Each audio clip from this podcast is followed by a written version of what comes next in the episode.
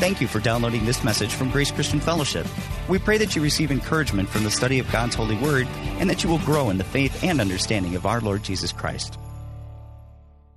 And I'm just gonna I'm gonna dive into it, and I want to have a little bit of fun with this, and I want to speak from my heart. So if you are not a regular here at Grace, I think you'll learn about my perspective on something. And if you are a regular, then I hope that this is a refreshing for you of something that I hold true. And I can take a pretty safe bet and say that my dad, Pastor Frank, feels the same way. I believe that he does.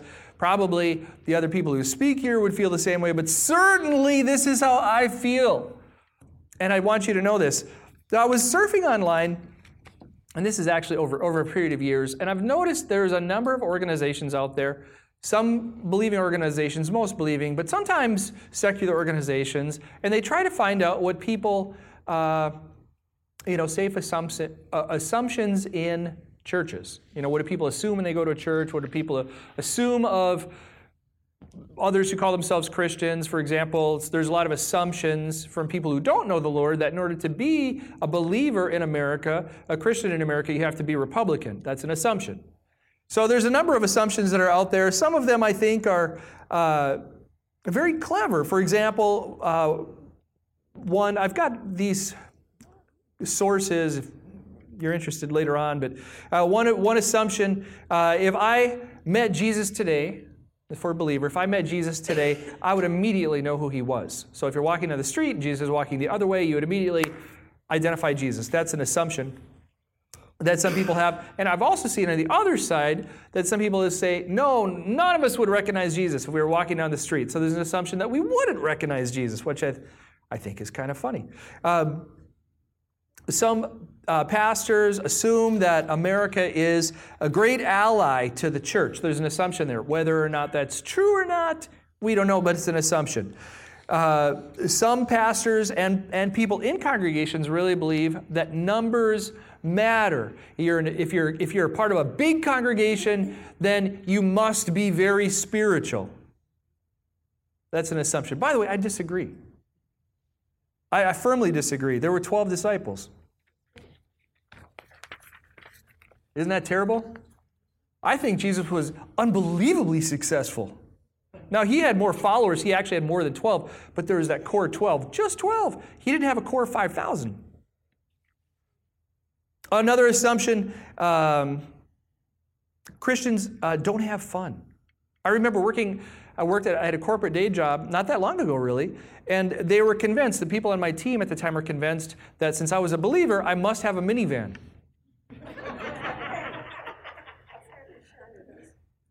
I don't. I had a two door sports car, actually. It really blew their minds. It was kind of fun telling them that. I don't have a minivan. That's a car the devil drives. By the way, I'm just kidding, Ben Holdman. Um, another assumption, we can only be friends with Christians. You know, there's an assumption that believers can only be friends with believers. We better set up our own little believer community and we drink milk from Christian cows. And everything we do is regarding Christians. That, that's an assumption that's out there. Another assumption, um, God is a genocidal maniac. These are from people who don't know the Lord, and they hear in the Bible that God obliterates this people and this and this and this. And they're hearing Old Testament stories of what would happen, and they're not understanding context and and, and, and, and things that are going on in scriptures. So there's all kinds of assumptions floating on, uh, floating around out there about believers. True? True? Have you heard some of these? How many of you have heard assumptions over the years? Plus, I just shared them today, so now you, now you've all heard them now. Then there's another thing that's going around the internet that I've that I've seen going around the internet now for several years, and I think this is this one has struck a chord with me for a lot of years. And, and this is something all exclusively I've only seen Christian or believer organizations put out. And it's, it's statements, things that pastors wish their congregation would know. Things that I wished, and it's not literal, they're not speaking for me, things that I wished you all would know. Or I found one that was the congregation wished their pastor would know. So, how about if I read some of those? Things that congregations wish their pastor knew. Congregations wish their pastor would preach messages relevant to their daily needs and struggles. Is that true? You want to hear relevant messages? Yeah? How about this one? Congregations wish their pastor understood the high demands of their schedules. Are you busy? You want me to know that? How about this? Congregation wish their pastor would be transparent and sincere instead of only relating to them when under the anointing from the pulpit. By the way, we all have the anointer. If we give our life to the Lord, we have the anointer inside of us. So I hope that you don't see the pulpit as a special kind of uh, oh. Congregations wish their pastor would affirm their calling as ministers in the marketplace. So, in other words, they're saying, we, you, that, that you wish I would know, that I recognize that you, when you go in the marketplace, that you have the opportunity to, to share the gospel, that you're ministers in the marketplace. I want you to know I know that. I encourage it. I will help you. You know, I mentioned this earlier. I've worked for a lot of years in a corporate job, and I tried very hard to figure out clever ways to bring the gospel there. And I saw people come to faith. People gave their lives to the Lord in cubicles. I remember one time I was sharing with a lady about the Lord, and she was standing up, and I'm standing up, and there's a cubicle wall dividing us. You know, how many of you have seen cubicle farms? People farms in cubicles? So I'm standing up, and by the way, it's kind of a funny thing, you know. One person gets up, somebody else gets up. It's like prairie dogs. you see a head pop up, then they sit back down, another head pop up. It really happens like that sometimes. Anyway, I'm talking to a lady, and we're talking, and I have been sharing faith with her for about six months or so before then. And finally, she said, Jim, I just want to know how to get it. And I said, Well, it's going to cost you a lot of money. Make the check out to me. It's very easy. So we talked right there. She's looking right at me, right standing up with the cubicle wall dividing us. She gave her life to the Lord. Another time there was a there was a lady and she was across the aisle for me. So I'm in a cubicle and she's in a cubicle and we're across the aisle. And she's talking to me and I've been witnessing to her for months and she finally she said, "You know, I just basically the same thing. How do I do this? How do I give my life to the Lord?" Well, I'll tell you. Come on, let's try it. So, right across the aisle, there's like 10 feet between us. She gives her life to the Lord. That happened another time. You know, there, I expect you to be ministers in the marketplace. It's what the Lord expects. So when I think of assumptions, and when I think of things that, you know, people wish the pastor knew, or pastors sometimes wish the people knew, all of it leads me to having good, clear communication. Are you with me? Yes. So, I've got something this morning that I want you to know that I assume on you. I want to be very clear. There's two things. Okay? Now, before we really get reading, I want to set the context for this. Go ahead, Mike. We need to remember a little bit, little bit about the Lord and the sovereignty of God. This is just a sliver. We could talk about the sovereignty of God for hours, and it would be a spectacular discussion. It is so good to remember the sovereignty of God. But these are just sliver looks, sliver looks, verse looks on who the Lord is. And I apologize for the font. I was trying to jam as many verses on here as I could. And I actually, my original, I was going to have multiple slides of verses, and I thought, no, no, no, we only have so much time. So, Psalm 115, verse 3 Our God is in the heavens. He does all that He pleases. Can you see that? Is there any exception to that? He does whatever He wants. God can do whatever He wants. Daniel 4:35. Uh, he does according to his will among the host of heaven and among the inhabitants of the earth. He can do anything he wants anywhere in heaven on, and on earth. Psalm 20, uh, 22 1. He turns it wherever he will, the king's heart. King thinks he's going to go this way. God just says, No, I think I'll have you go this way. We see this over repeatedly in scriptures where there's a, a king who doesn't even know God. He's not a king that follows God, but God uses that king to accomplish his will. Which is one of the things that amazes me when believers get so concerned about our president. Our president should be this guy, should be this guy, or this gal, or this gal. God is God. He will use whoever is whatever to do whatever he wants to do. Uh, Psalm 135 6, whatever the Lord pleases, he does. I'm just thinking, I can't even do that in my own house. Leah, make me some dinner. I can't even do this in my own house, but the Lord, whatever he wants to do, he can do. Ephesians 1:11, according to the counsel of his will, we have obtained an inheritance the counsel of his own will. And we could go on and on. Job 42, I like how Job says this at the end of this book, after this crazy lifestyle. I know that you can do all things, that no purpose of yours can be thwarted. Only God can take something that's so hard in our life and work it out for His good. We can't take something hard in our life and work it out for our good. Only God can do that. Think about that. God can take something in the past, in the past, and make it good. God is God's sovereignty, his ability of doing things and of seeing things is way beyond, and we know this, it's way beyond what we understand. Even our vocabulary is inefficient. Have you ever tried to describe, and this is a great example of this, have you ever tried to describe a touch from God? There are sometimes I've had, and sometimes this happens in lives, and I've had this happen a couple times. I know a number of you have had this happen. There's a, a special encounter with the Lord. And what I mean is, for whatever reason, God has revealed himself in a different way in a, in a different time.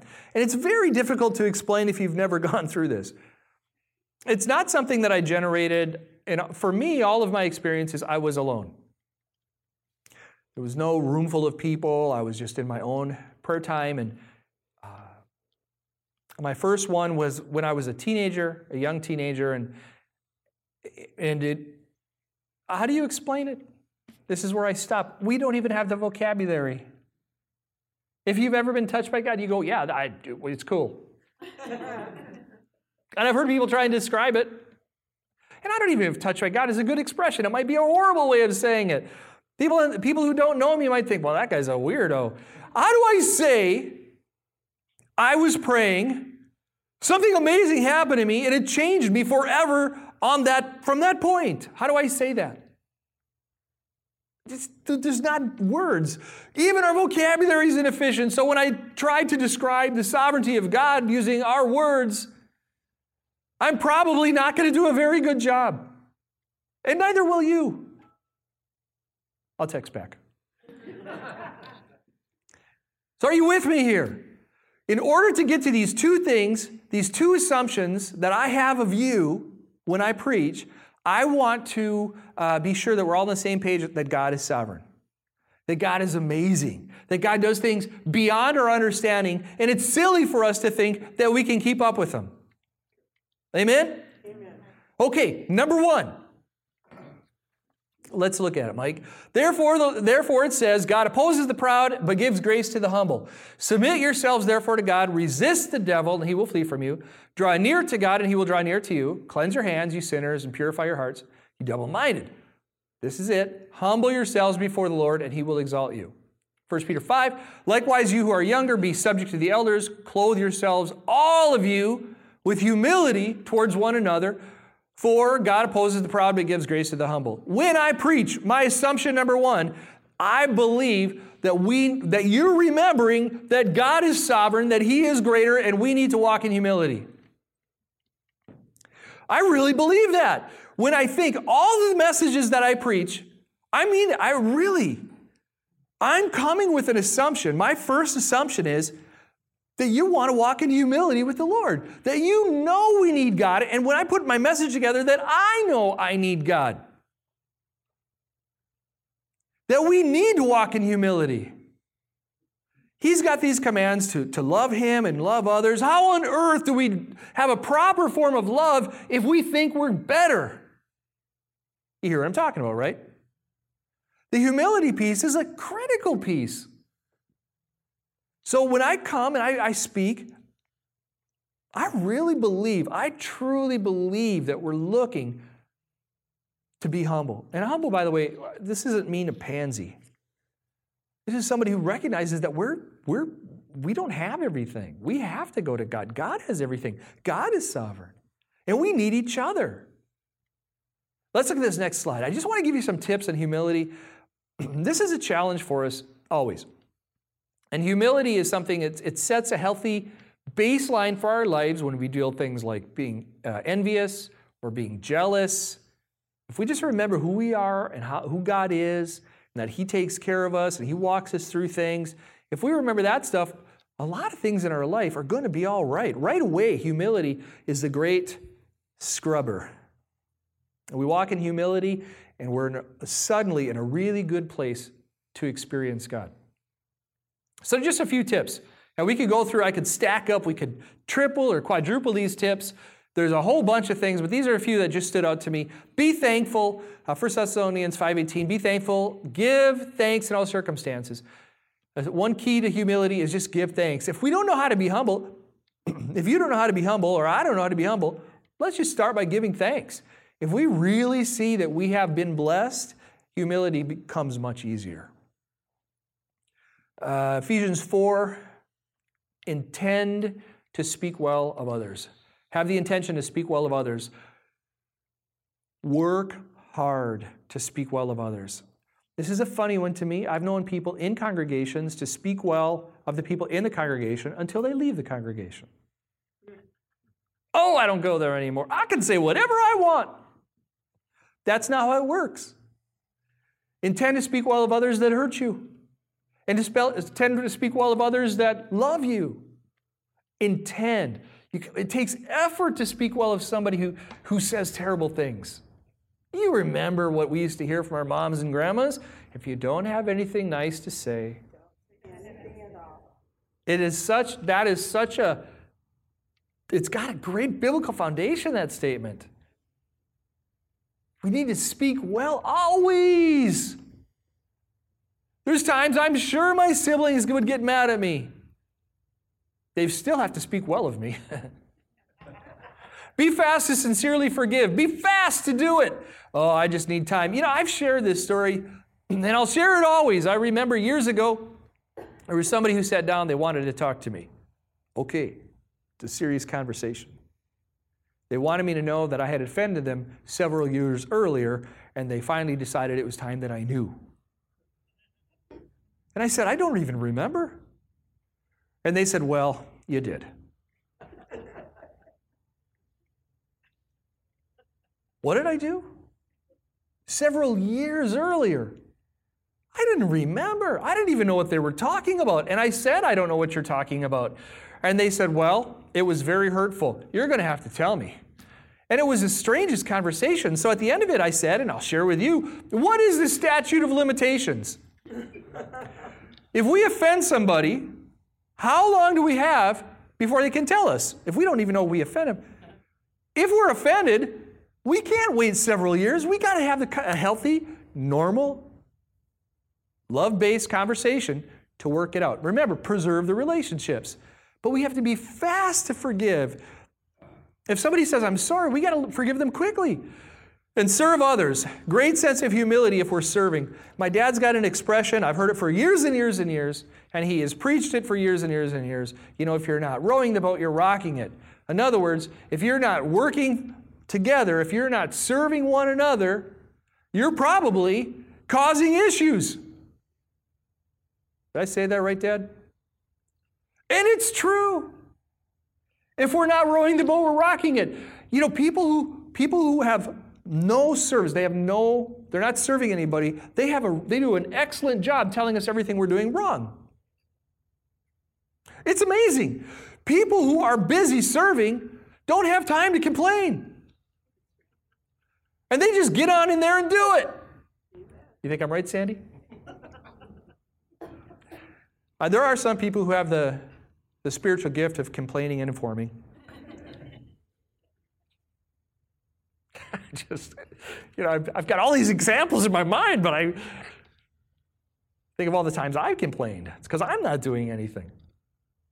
Humility is a baseline. So when I preach, anytime I preach, I believe that we're looking to do these things here in this house.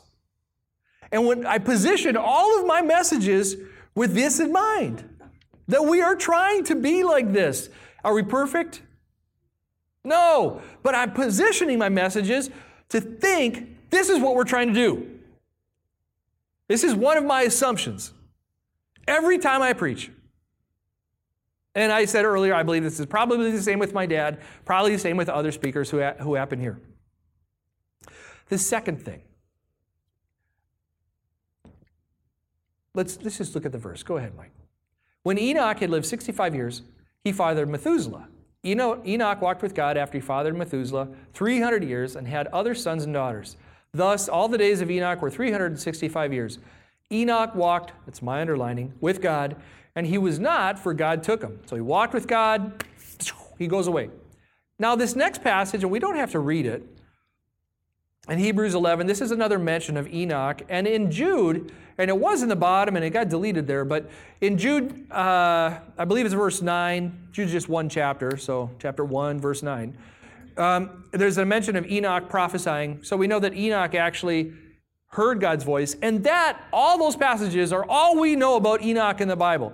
Now, I know there's a book of Enoch.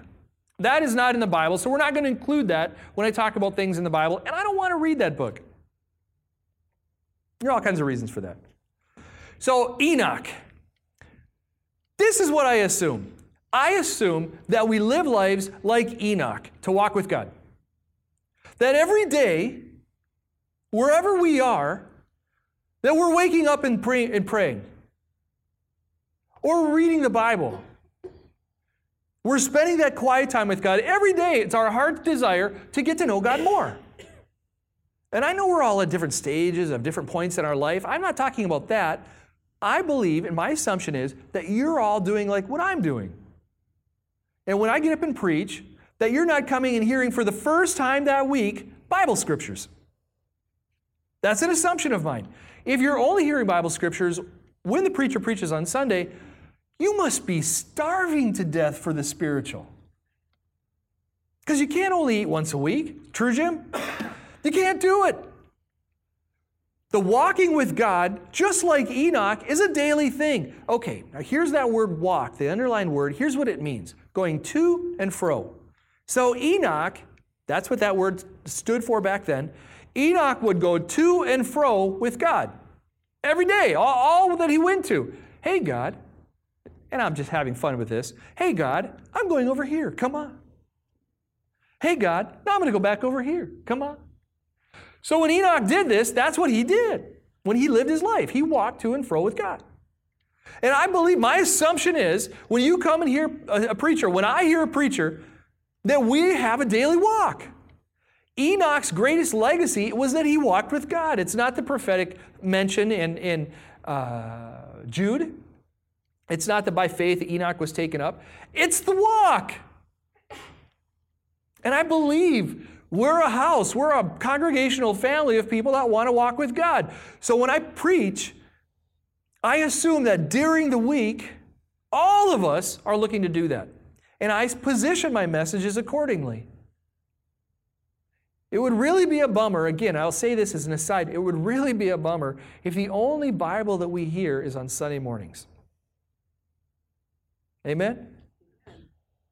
Enoch's great legacy you know, he did a few things. We know that he heard God's voice, that's in Jude. We know that Enoch was a great grandfather of Noah, which is pretty cool.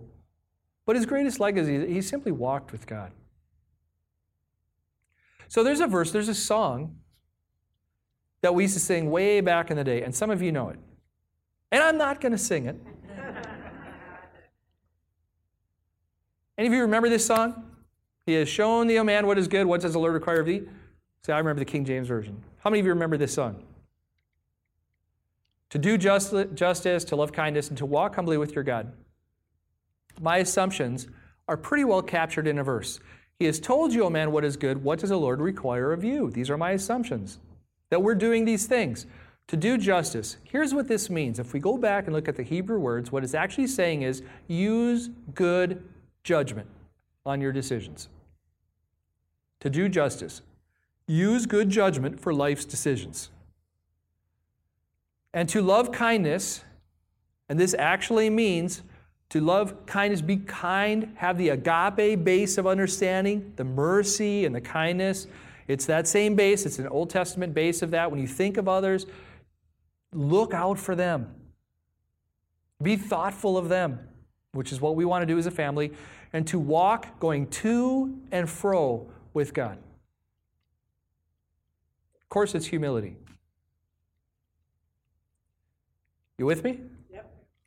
This is, I believe, this is the core of who we are as a house. I believe this is the core of who we are as a family. And every Sunday, when I get up and speak, this is something I believe is going on. I believe that you're praying for the services. I believe that you're praying for each other. I believe that you're praying for me. You should know that I'm praying for you. I go by names, and I've mentioned this. I've gone through the directory by names, and I continue. I don't, I don't do the names every single day, but I do the names often through the directory. I pray for you. I pray for your family. I pray for the people around you. If you're not in the directory, then I'll go for memory. Who else is here who's not in the directory? And I go through names. I pray for our ministries. I pray for our ministry heads. I pray for our elders and deacons.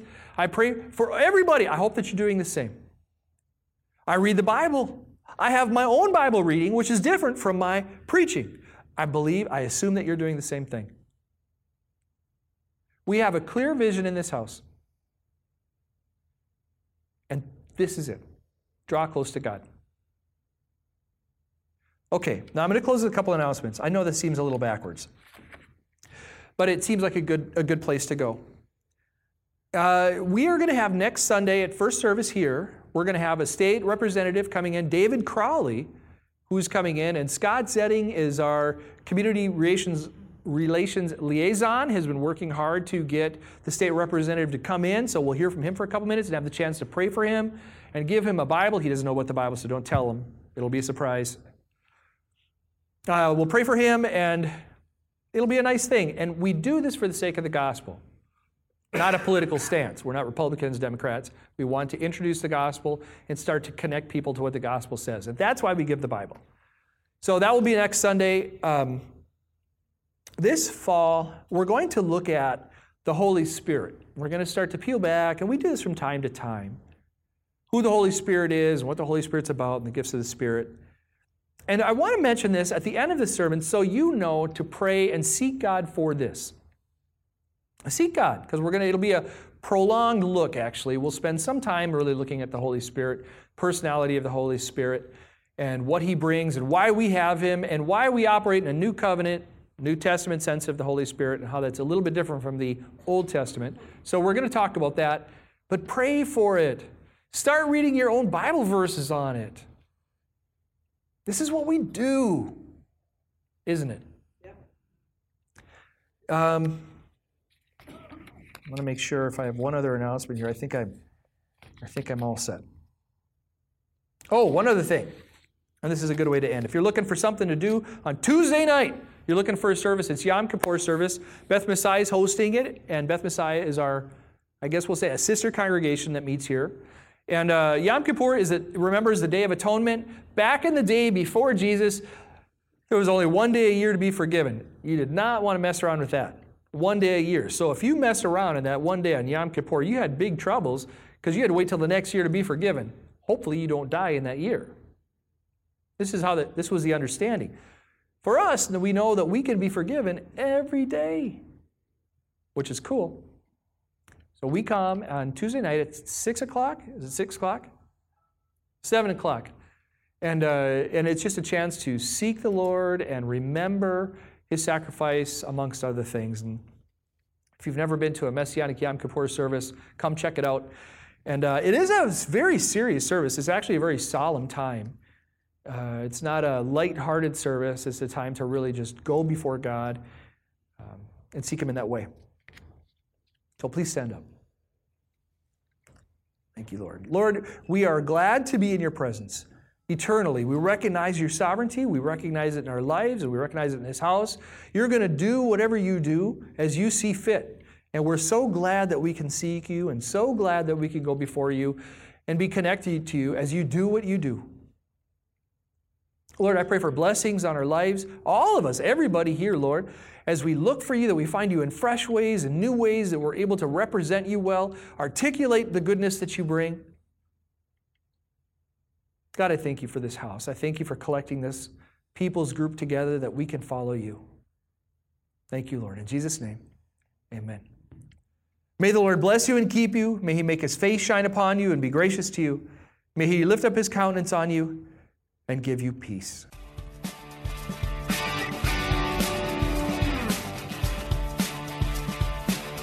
Thank you again for downloading and listening to this message from Grace Christian Fellowship.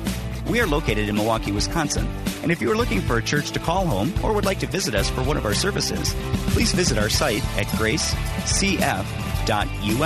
for our location and service times. May the God of hope fill you with all joy and all peace as you trust in Him, so that you may overflow with hope by the power of the Holy Spirit.